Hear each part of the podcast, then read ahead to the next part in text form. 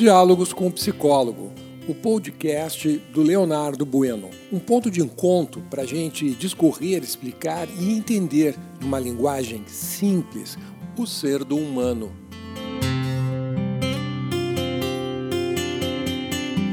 Bom dia, eu sou o teu psicólogo Leonardo Bueno. Estamos nesta manhã de segunda-feira, dia 22 de março de 2021 e hoje vamos falar sobre depressão na adolescência.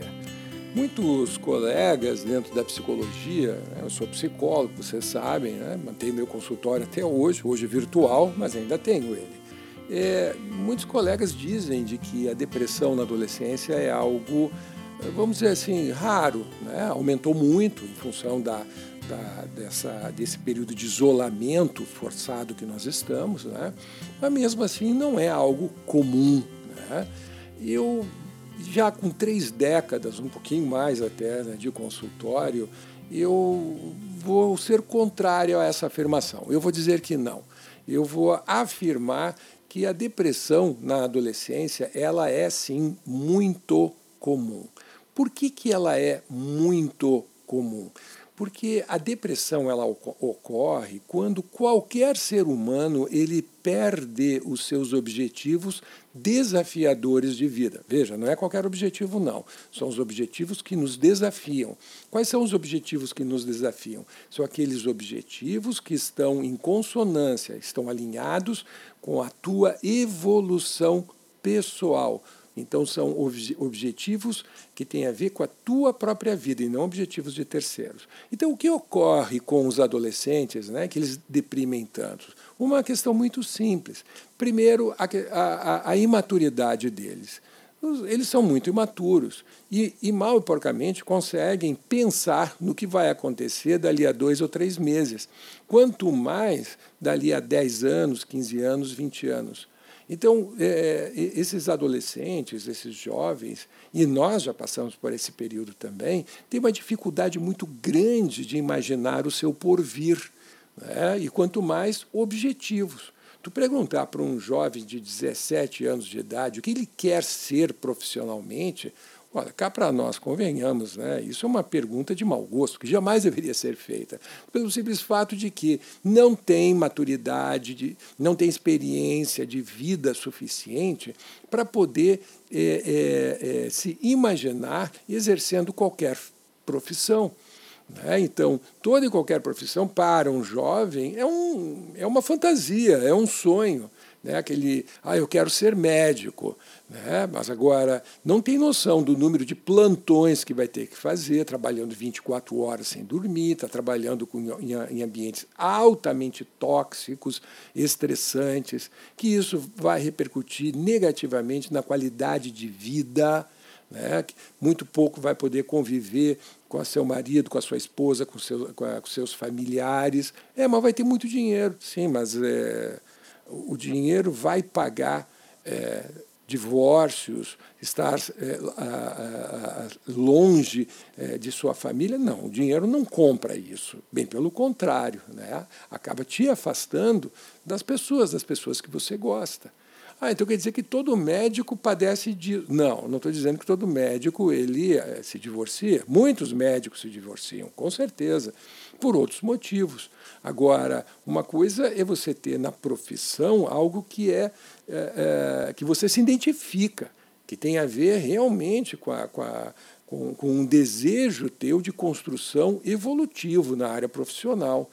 Outra, você está querendo fazer, exercer a profissão porque papai e mamãe gosta, porque todo mundo vai te achar um cara, uma, uma, uma, mulher, um rapaz mais bacana, sabe? Porque dá muito dinheiro e, e você vai estar trabalhando é, é, horários ab, absurdos, né? De, é, uma escala de horários absurdos, vai passar a maior parte do tempo né, trabalhando com uma coisa que não gosta.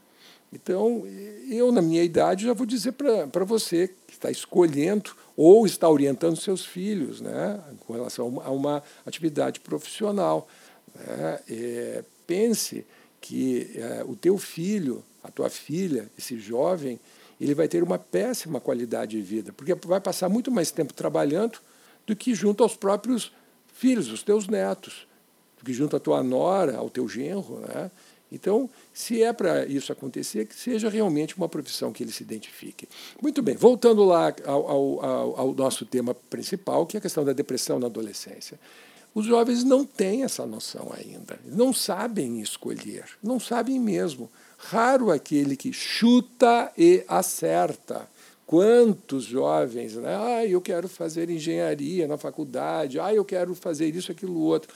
E ingressam na tal faculdade que muitos estudaram para poder é, é, cursar, e não dá um ano e meio, estão trocando de curso, porque ah, eu não me identifiquei. Não é que não só se identificou, não tinha maturidade para escolher. Tá?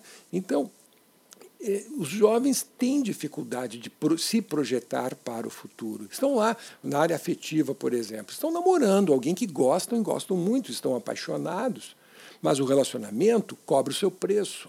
Qual, qual é o preço? Ele, à medida que ele avança, ele precisa ser melhor estruturado.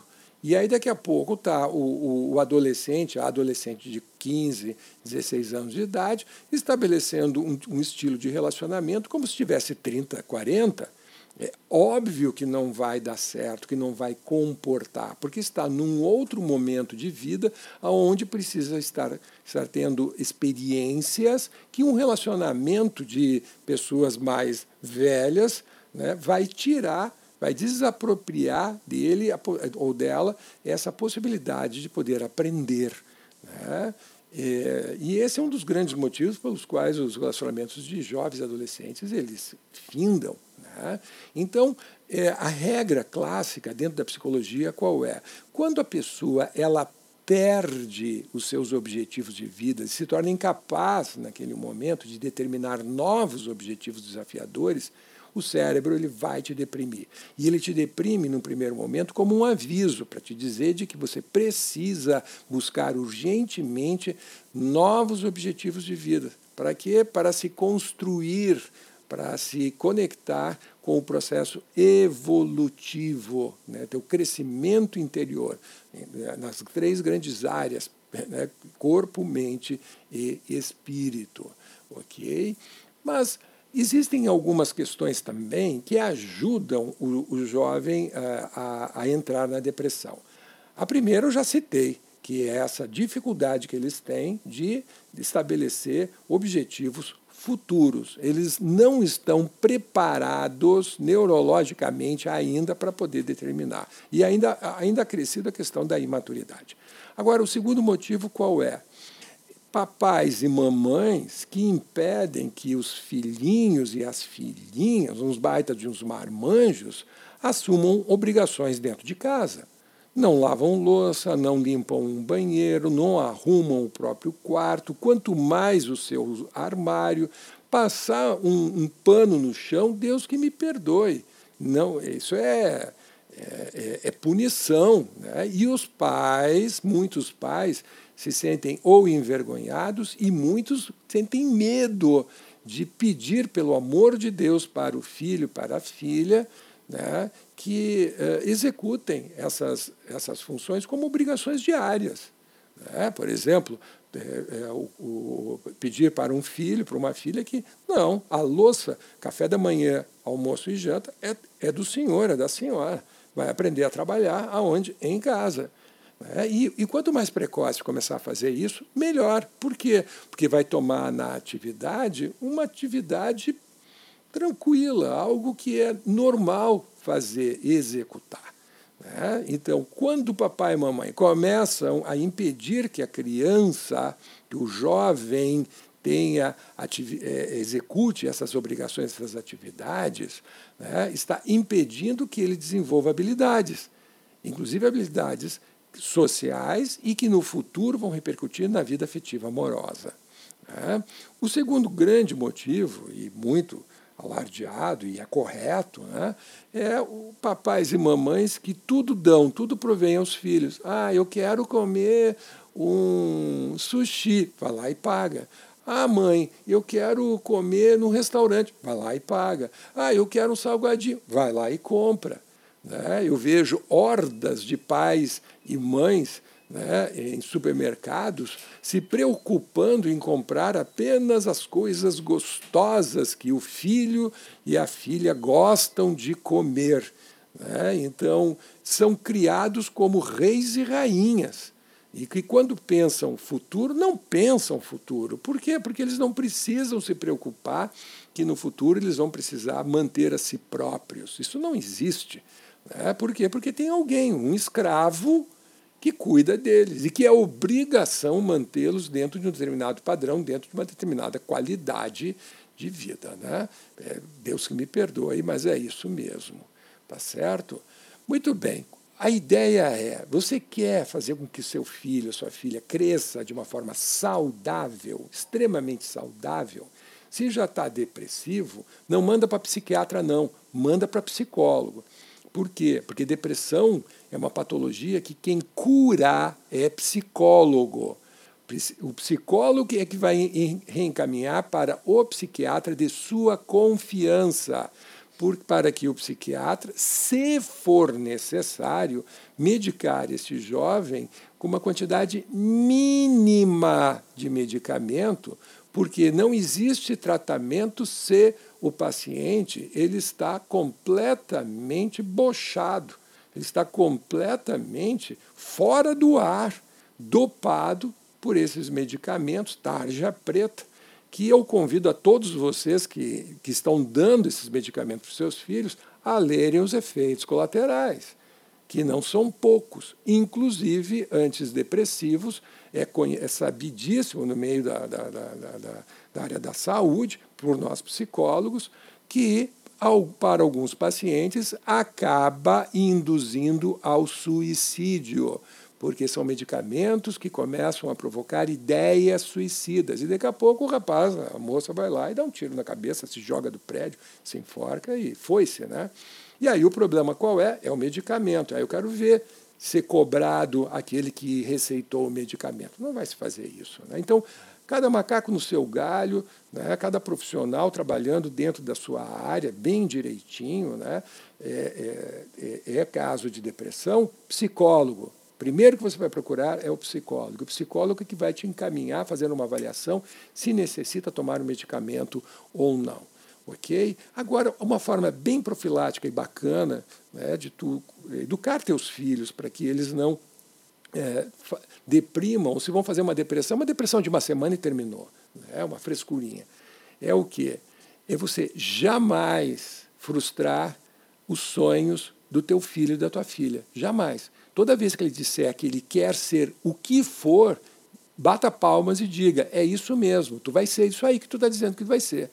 Se é, se, é uma, se é uma atividade honesta, é claro, né? que não vai machucar outras pessoas nem a si próprio, por favor. No mais, você tem mais é que é a tua obrigação, enquanto pai, enquanto mãe, estimular, trazendo, dando os insumos para que eles possam é, é, se construir intelectualmente né, e, com, e, com, experiências de vida também, para poder, no futuro, é, exercer a profissão ou atividade que eles estão agora fantasiando, dizendo que querem. É, então a gente deve sempre estar estimulando e dando as condições, concursos, com é, é, grupos, fazendo eles participarem de grupos sociais, para que possam desenvolver essas habilidades. Tá certo? Fica aí a dica do teu psicólogo. Uma boa segunda-feira para você, que teu dia seja repleto de alegrias e amores e que você possa desenvolver ainda mais o ser do humano. Até amanhã.